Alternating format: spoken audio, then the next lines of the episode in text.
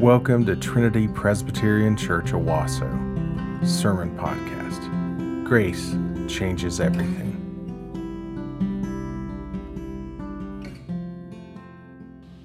This week, for many of us, was a heavy and hard week. And as I thought about how I deal with hard weeks,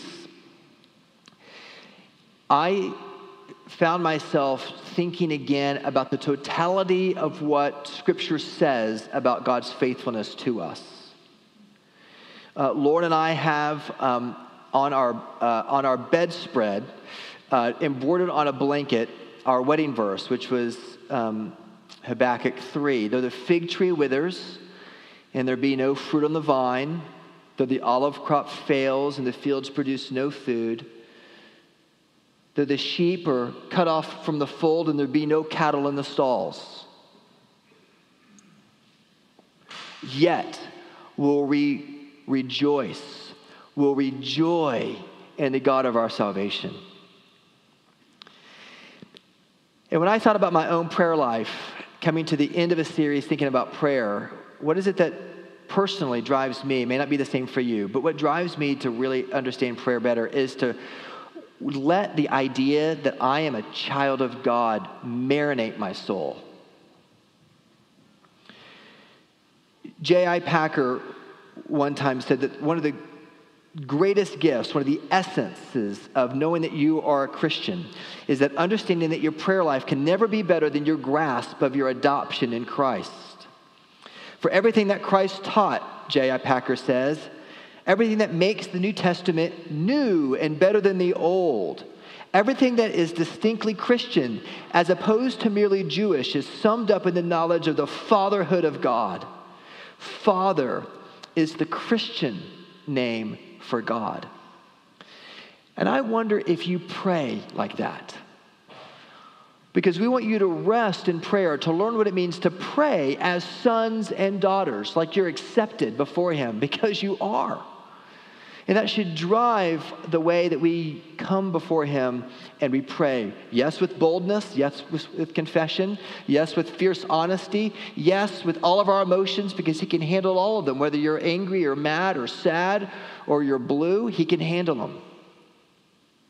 And so today we are going to learn how God is glorified in our understanding of adoption.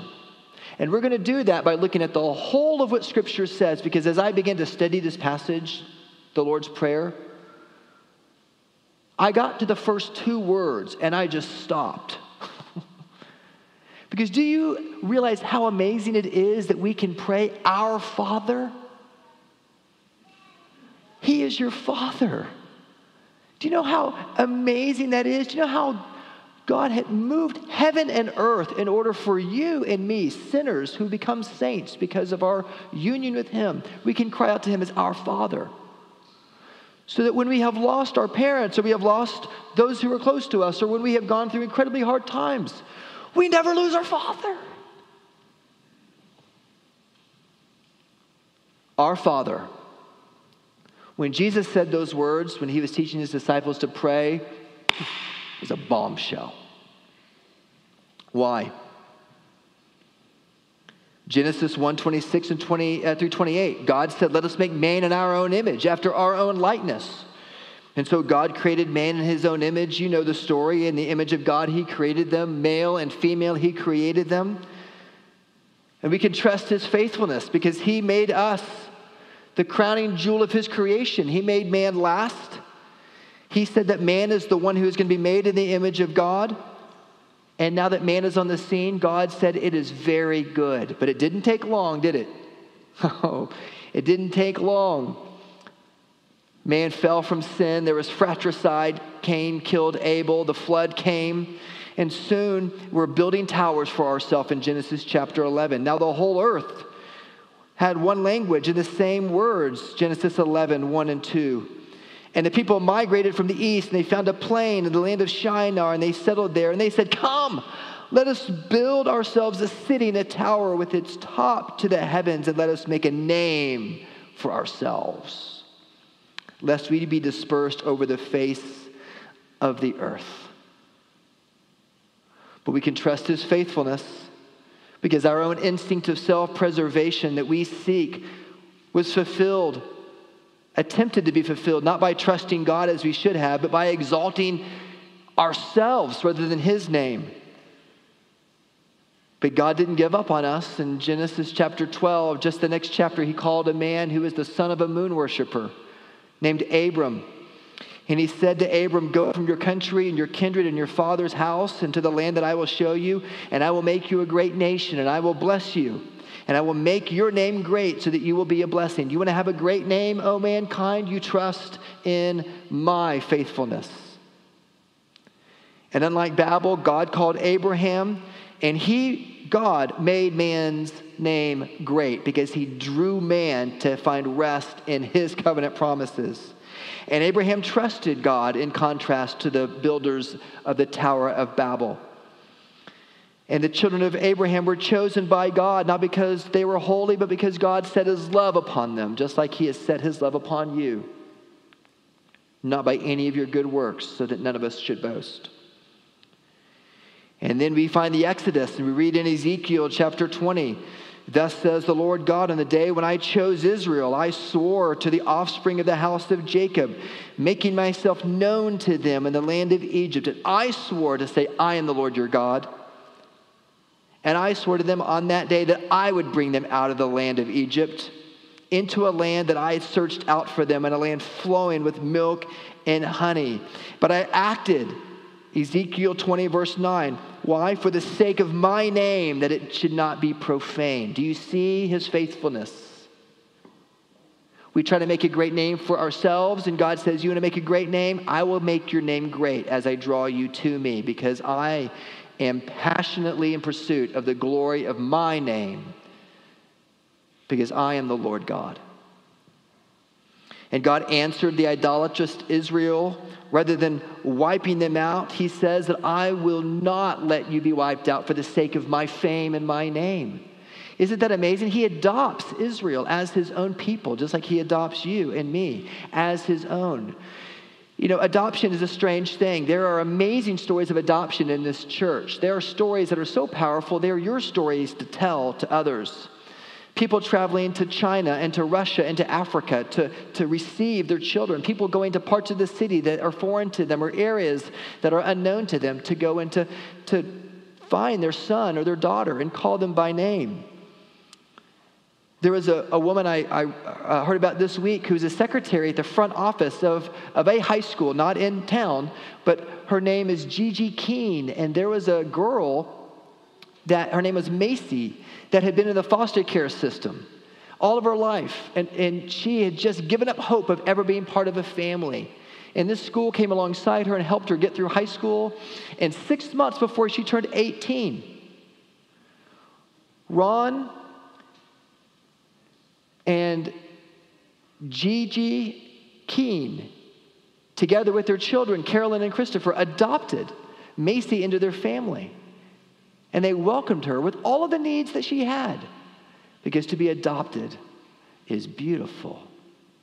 And you know those stories of adoption too, don't you? In the ancient world, you would adopt a virtuous servant or a relative. In the Roman world, you would find a virtuous young man who is perhaps serving within your household and you would adopt him as your own. Or Caesars would often adopt sons to follow them on the throne. In the USA, we tend to adopt cute children. We love to bring them home. But in the gospel, in Scripture, God adopts the most sinful, hideous, idolatrous people and he brings them to himself and he puts his mark upon us and he sings over us with his love. That is amazing good news of grace. And God answers every one of our prayers in the way that we would want God to answer them if we knew everything that God knows. And He treats us as sons and as daughters. And He does so because He invites us to take joy in the glory and the fame of His name. That's why when the Westminster Divines were writing the Shorter Catechism for children, the very first question is what? What is the chief end of man? What is man's real purpose? Answer The chief end of man is what? It's to glorify God and enjoy Him forever. He is calling you into this story of trusting in His faithfulness because God is not done. He takes them out of Egypt, and what does He do next? Well, He hardens Pharaoh's heart. Why? So that I will get glory, he says in Exodus chapter 14. And the Egyptians shall know that I am the Lord. I have gotten glory over Pharaoh. I will get glory even over his chariots and his horsemen. Exodus 14, verse 18. We can trust his faithfulness because he gave up nations for you. He delivered you from Egypt. This isn't Israel's story, this is your story, your adoption story. But he didn't end there. He brought them out to the wilderness. In Ezekiel chapter 20, he says, But the house of Israel yet again rebelled against me in the wilderness, and they did not walk in my statutes, but they rejected my rules. But I acted for the sake of my name, that it should not be profaned in the sight of the nations. I withheld my hand of wrath, and I acted for the sake of my name, that it should not be profaned in the sight of the nations. He says again, in whose sight I had brought them out. We can trust God's faithfulness because He's going to act for the sake of His name. Amen? And He has brought you into that story. Take your greatest delight in glorifying Him because He will not let His name be profaned. And He's going to make your name great as He brings you to Himself and satisfies you as a son and a daughter of the King in ways you could only dream of, now in part and one day when he comes again in full. And it didn't just stop at the wilderness, but he goes on. The conquest of Canaan in Joshua chapter 24. He says, I sent the hornet before you, which drove them out, and the two kings of the Amorites, but it was not by your sword or by your bow, but my, my might that I gave you a land that you had not labored for, and cities that you had not built, for you to dwell in them. Now, therefore, fear the Lord your God and serve him in sincerity and faithfulness, and put away the gods of your forefathers that they serve beyond the river, and serve me for the sake of my name. The book of Joshua records the conquest that every drop of blood shed in the Old Testament, every drop of blood shed in the sacrifices of the Old Testament. They were pictures of the lengths to which God would go to bring fame to his name and protect a people that he has adopted and called to himself. An amazing act of grace that he would draw us who believe in him to himself. You can trust his faithfulness, friends, because this is your adoption story.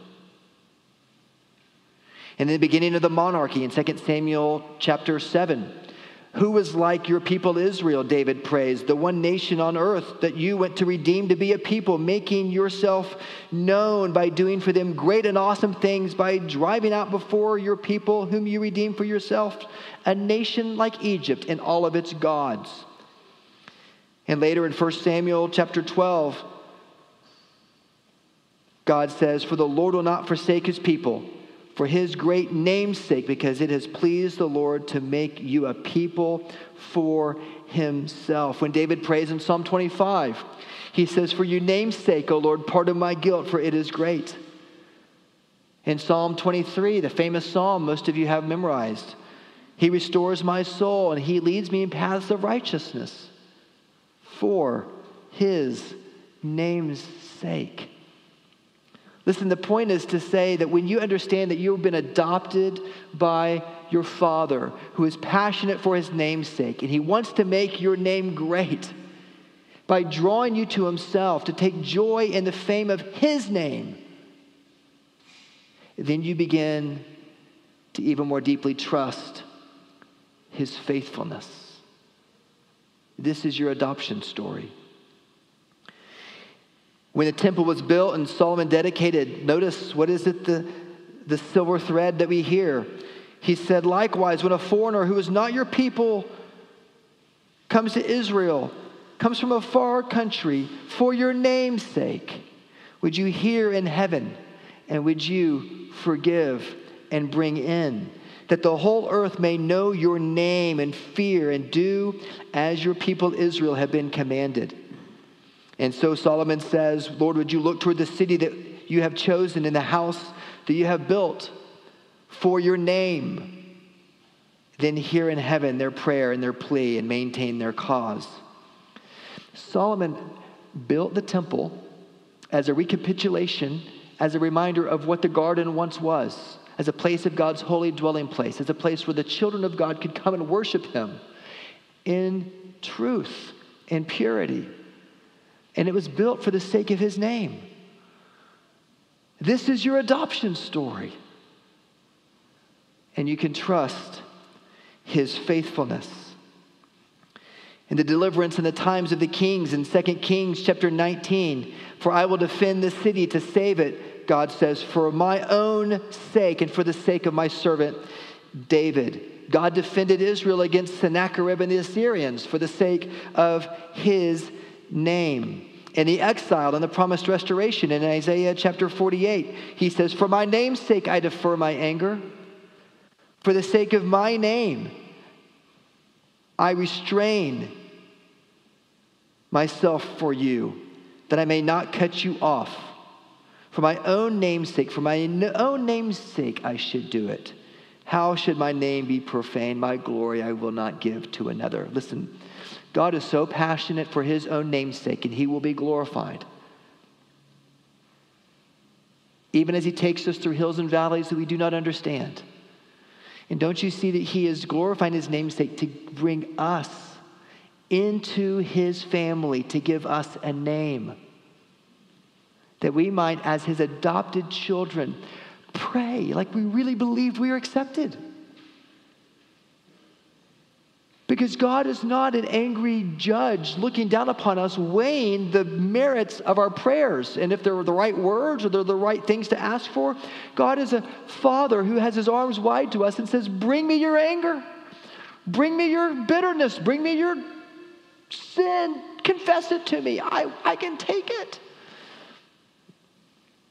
Do you pray like a son or a daughter of the king, or do you pray like an orphan? You can trust his faithfulness because he's passionate for his name's sake. Or what about after the exile, when they come back to the land to rebuild the temple? Zechariah says, And I will be to her, that is the city of Jerusalem, a wall of fire all around her, declares the Lord. I will be the, their glory in their midst. Or Haggai 1 8. Go up to the hills and bring wood and build a house that I may take pleasure in it and I may be glorified. All throughout the post exilic prophets, the same silver thread of grace. God is passionate for his namesake and he is inviting the people of God into that. And therefore, we can pray, Our Father, because this is our adoption story the life of Christ and the incarnation in John 17 4. I, that is Jesus, glorified you, praying to his Father on earth, having accomplished that which you gave me to do. Even Jesus is the second person of the Trinity, pours out praise to his Father to glorify the name of our triune God. Jesus says, The one who speaks on his own authority seeks his own glory, but the one who seeks the glory of him who sent him is true. And in him there is no falsehood. Jesus' all consuming desire and deepest purpose on earth was to fulfill his Father's will by glorifying him, even at the cost of his life in the Christian life. So whether you eat or drink or whatever you do, Paul says in 1 Corinthians 10:31, what? Do all to the glory of God. 1 Peter chapter 4, whoever speaks as one who speaks oracles of God, whoever serves as one who serves. They do so by the strength that God supplies in order that everything God might be glorified through Jesus Christ. To him belong glory and dominion forever and ever.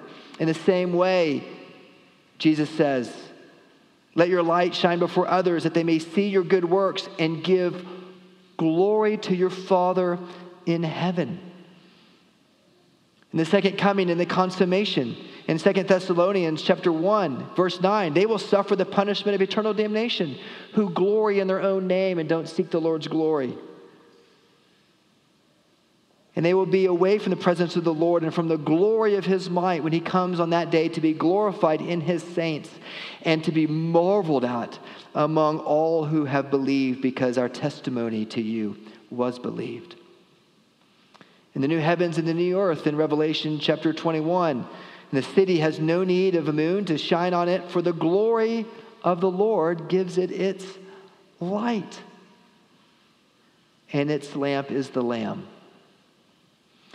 And in John 17 24, Jesus prays, Father, I desire that also that they whom you have given me may be with me where I am to see my glory that you have given me because you love me before the foundation of the world. Friends, this is your adoption story. That your Father in heaven has rescued and redeemed a people for himself that we read about all throughout the Old Testament and he has pledged himself to you, and the proof of that is the cross of the Lord Jesus Christ. And he has called you to be adopted, to call you a son, a daughter of the king. And it is the most precious privilege that we have as Christians to understand our adoption. Justification by faith is this idea that we are forgiven of our sins and given a righteousness. It's a forensic idea. But adoption, adoption, is the tender embrace of a father who loves you, not of a judge, but of a tender father who says, You are mine. And he sings over us his love for his name's sake. Why can we trust his faithfulness? Because God is passionate for his name's sake, and he wants also to give you a name. Just like he gave Macy Keene a name, who was adopted by the secretary in the front office of her high school. And if you were to ask Macy today, does it matter what her past is? It doesn't matter what she looks like. If you were to ask her today, as a 20 something Macy, are you part of the Keene family? There's nothing you could do to convince her that she wasn't a part of that family. And so, Christian, I ask you, why are you so easily convinced that you're going to find a better name outside of what Christ has provided for you? Why is it that you fret so much over money? Why is it that you fret so much over your children and whether you're being the perfect parent? Why is it that you're not going to the Lord to recite his goodness, express your neediness, seek his stillness, and trust in his faithfulness? Because this is what adopted children do. And we are never going to do it perfectly. Of course not, not until glory. But what a privilege it is to be able to pray like you're accepted. So, would you? Would you see that in Scripture, it is not just a dry story about a people named Israel that you get confused about when the kings came and when the exile happened and when they returned and what they did? Would you see it as your story? It is your story of how God has called you to be his own, and he has done so, even at the cost of his own son. And so we pray, Our Father. It is not just a pattern, but it is the posture of our lives, Trinity Presbyterian Church. Our position, our status, our adoption in Christ points us to pray to him to live, to enjoy what it means to be children of God. And our sonship, of course, is not equal to Jesus's because he was eternally divine and is fully human. But yet our inheritance is the same. And the glory and the beauty and the praise of God's triune name has been given to you, O Christian.